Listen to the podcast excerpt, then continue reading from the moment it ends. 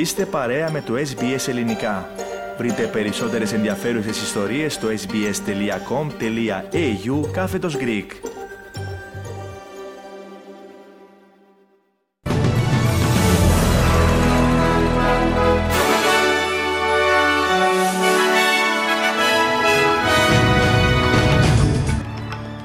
Η αντιμετώπιση με τους τρομοκράτες περιμένει τους κρατούμενους μετανάστες μετά από απόφαση της Ομοσπονδιακής Κυβέρνησης. Έντυνονται οι πολεμικές επιχειρήσεις του Ισραήλ στη βόρεια αλλά και τη νότια Γάζα. Έφυγε από τη ζωή πρώην βουλευτής των εργατικών στην Βικτόρια Πέτα Μέρφυ. Πέντε νεκροί και δύο τραυματίες στο περιστατικό ενδοοικογενειακής βίας στις ΗΠΑ και.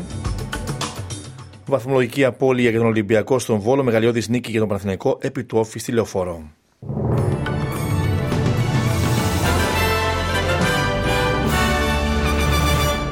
Οι ειδήσεις μας αναλυτικά. Τραυματίες μεταφέρθηκαν εσπευσμένα στο νοσοκομείο Αλάλη Μπάπτης της Γάζας χθες Κυριακή, καθώς το Ισραήλ διέταξε την εκένωση πολυσύχνας του τμήματος στα νότια της πόλης, καθώς οι σφοδροί βομβαρδισμοί μετατοπίζονται εκεί. Ένας εργαζόμενος στον τομέα της υγείας στο νοσοκομείο αυτό ανέφερε πως περισσότερα από 15 παιδιά σκοτώθηκαν. Ο επικεφαλής του νοσοκομείου, Dr. Φαντέλ Ναρίμ, λέει ότι ο αριθμός των τραυματιών αυξήθηκε μετά το τέλος της εβδομαδίας εκεχηρίας μεταξύ Ισραήλ και Χαμάς.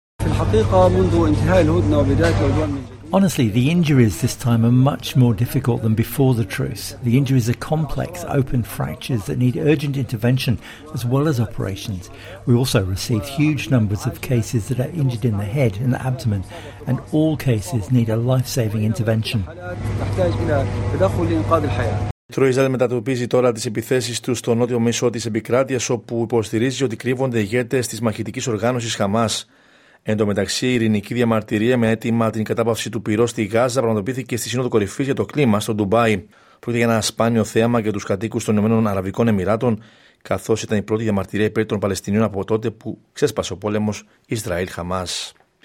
Να παραμείνουμε στα του πολέμου στη Γάζα. Η ομάδα Χούτι της Ιεμένης ισχυρίζεται ότι το ναυτικό της επιτέθηκε σε δύο πλοία στην Ερυθρά θάλασσα. Πρόκειται για τα πλοία United Explorer και Number 9. Όπως ανέφερε ο ταξίαρχος των Χούτι Γάγια Σαρή, οι επιθέσεις πραγματοποιήθηκαν για την υποστήριξη του Παλαιστινιακού λαού. With the help of God, the naval forces in the Yemeni armed forces have executed this morning an operation of targeting two vessels in Bab al-Mandab, which are Unity Explorer and Number 9 vessels. The first vessel was targeted by a missile, while the second by an explosive-laden drone. The targeting operation came after the two vessels rejected warnings from the Yemeni naval forces. The Yemeni armed forces will continue to prevent Israeli ships from navigating the Red and Arab seas until the Israeli aggression against our steadfast brothers in the Gaza Strip stops. Ο εκπρόσωπος του Ισραηλινού στρατού, αντινάβαρχος Ντάνιελ Χαγκάρη, σημείωσε από την πλευρά του ότι κανένα από τα δύο πλοία δεν έχει σχέση με το Ισραηλινό κράτος. Στην Αυστραλία τώρα ο ηγέτης της αντιπολίτευσης Πίτερ Ντάτον καταδίκασε αυτό που περιέγραψε ως αύξηση του αντισημιτισμού στην χώρα μας από την έναρξη του πολέμου στη Γάζα. Μιλώντας σε συναγωγή στο Σίδνεϊ, ο κ. Ντάτον δήλωσε ότι η Αυστραλία βιώνει ένα νομό και ανεξέλεγκτο αντισημιτισμό σε κλίμακα διαφορετική από ό,τι έχει δει στο παρελθόν.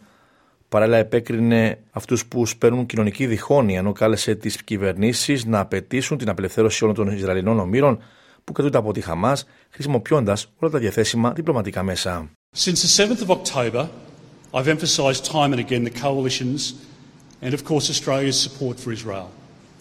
We stand with Israel always because Israel is our long-standing ally, a fellow believer in democracy and the rule of law, but so much more. We stand with Israel in the wake of Hamas's acts of depravity. And we stand with Australians of Jewish faith and utterly condemn any anti-Semitic behaviour. Πέντε νεκροί ανάμεσά τους, ένα παιδί και δύο τραυματίες είναι ο τραγικός απολογισμός περιστατικού ενδοοικογενειακής βίας στις Ηνωμένες Πολιτείες. Ένας άνδρας φέρεται να σκότωσε τέσσερα από τα μέλη της οικογένειάς του στο σπίτι τους σε προάστιο της Νέας Υόρκης, ενώ μαχαίρωσε δύο αστυνομικούς πρωτού εκείνοι τον τραυματίζουν θανάσιμα. Έφυγε από τη ζωή σε ηλικία 50 ετών μετά από παρατεταμένη μάχη με τον καρκίνο η Ομοσπονδιακή Βουλευτής του Εργατικού Κόμματος, Πέτα Μέρφυ. Ο Πρωθυπουργός Ανθονή Αλμπανίζη ανακοίνωσε το θάνατό της συναδέλφου του, εξήροντας την ανθεκτικότητα και το πάθος της για την τοπική κοινωνία. Η Πέτα Μέρφυ ανέτρεψε με επιτυχία την οριακή έδρα των φιλελευθέρων στο Ντάγκλι, νότιο-ανατολικά της Μελβούρνη, στις εκλογές του 2019, διατηρώντας την έδρα της στις εκλογές του 2022. Ο Ομοσπονδιακός Υπουργός Γεωργίας Μάρι Γουάτ απίφθινε αυστηρή προειδοποίηση στα σούπερ μάρκετ ώστε να μην επωφεληθούν από τους σκληρά εργαζόμενους Αυστραλούς εν ώψη των Χριστουγέννων. Η έκκληση έρχεται την ώρα που οι εταιρείες Coles και Woolworths πρόκειται να καταθέσουν σε κοινοβουλευτική επιτροπή που ερευνά κατά πόσο να αυξάνουν τις τιμές των προϊόντων τους εν μέσω των πιέσεων του κόστους ζωής.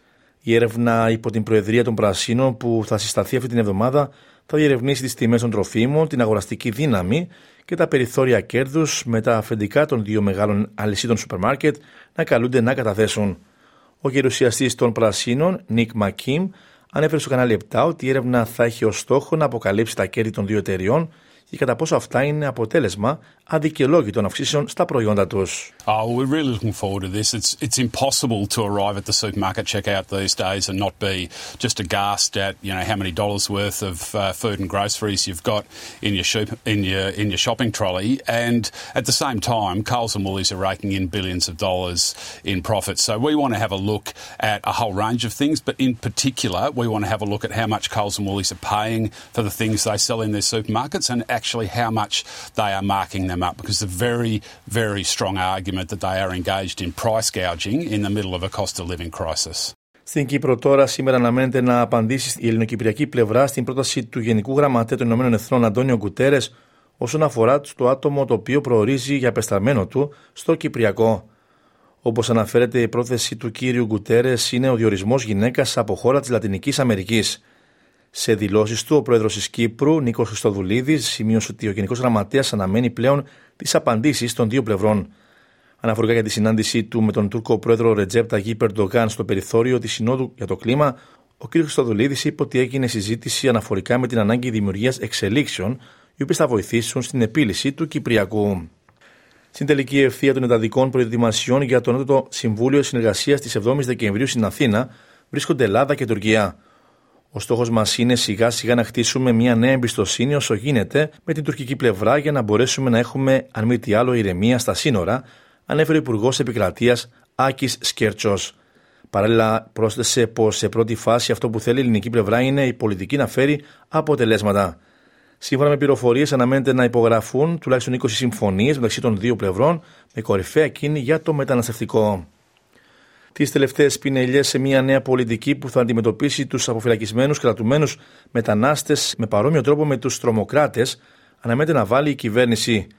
Η Υπουργός Εσωτερικών Κλέρο Νίλ εργάζεται για την επέκταση του καθεστώτος προληπτική κράτησης που ισχύει για τους τρομοκράτες και για τους μετανάστες. Η κυρία Ονίλ επιθυμεί την εφαρμογή της ίδιας αρχής σε μια ομάδα περισσότερων από 140 μεταναστών πρώην κρατουμένων που αφέθηκαν ελεύθεροι μετά από απόφαση του Ανώτατου Δικαστηρίου που έκρινε παράνομη την επαόριστον κράτησή τους. Η ομάδα αυτή περιλαμβάνει δολοφόνους και παραβάτες για σεξουαλικές επιθέσεις, καθώς και άτομα που έχουν καταδικαστεί για μικρότερα εγκλήματα και να έμεναν την απέλασή τους. Σύμφωνα με τα νέα μέτρα, τα άτομα που αποφυλακίστηκαν πρόσφατα θα μπορούν να κρατηθούν εκ νέου, εάν το δικαστήριο κρίνει ότι υπάρχει μεγάλη πιθανότητα να διαπράξουν και πάλι νέα εγκλήματα.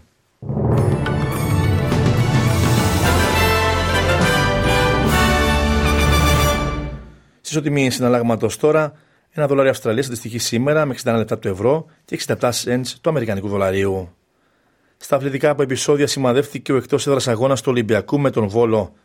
Ο παδί των Ερυθρολεύκων επιτέθηκαν σε ομάδα των ΜΑΤ μετά την ακύρωση γκολ τα τελευταία λεπτά του αγώνα.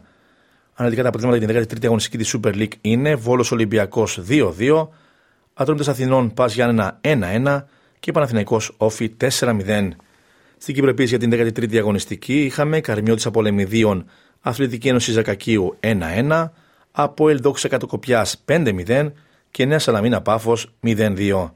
Τέλος στην Αυστραλία και την A-League και την 6η αγωνιστική, χθες είχαμε τα αποτελέσματα Newcastle Jets Melbourne City 0-2 και Central Coast Mariners Melbourne Victory 2-2. Περισσότερα στη διάρκεια της Αθλητικής Δευτέρας.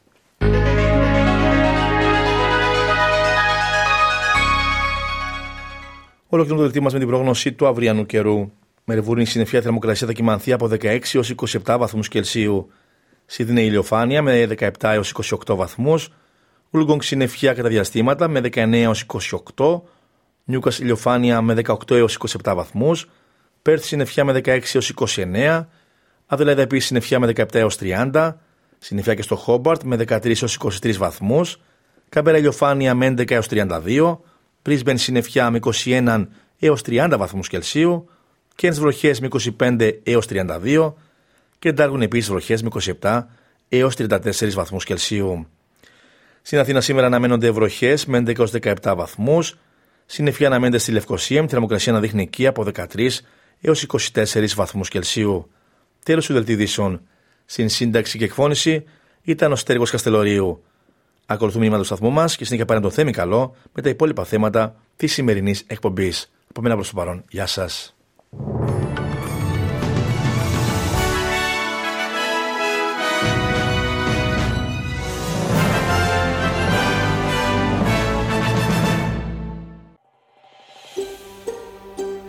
Θέλετε να ακούσετε περισσότερες ιστορίες σαν και αυτήν; Ακούστε στο Apple Podcast, στο Google Podcast, στο Spotify ή οπουδήποτε ακούτε podcast.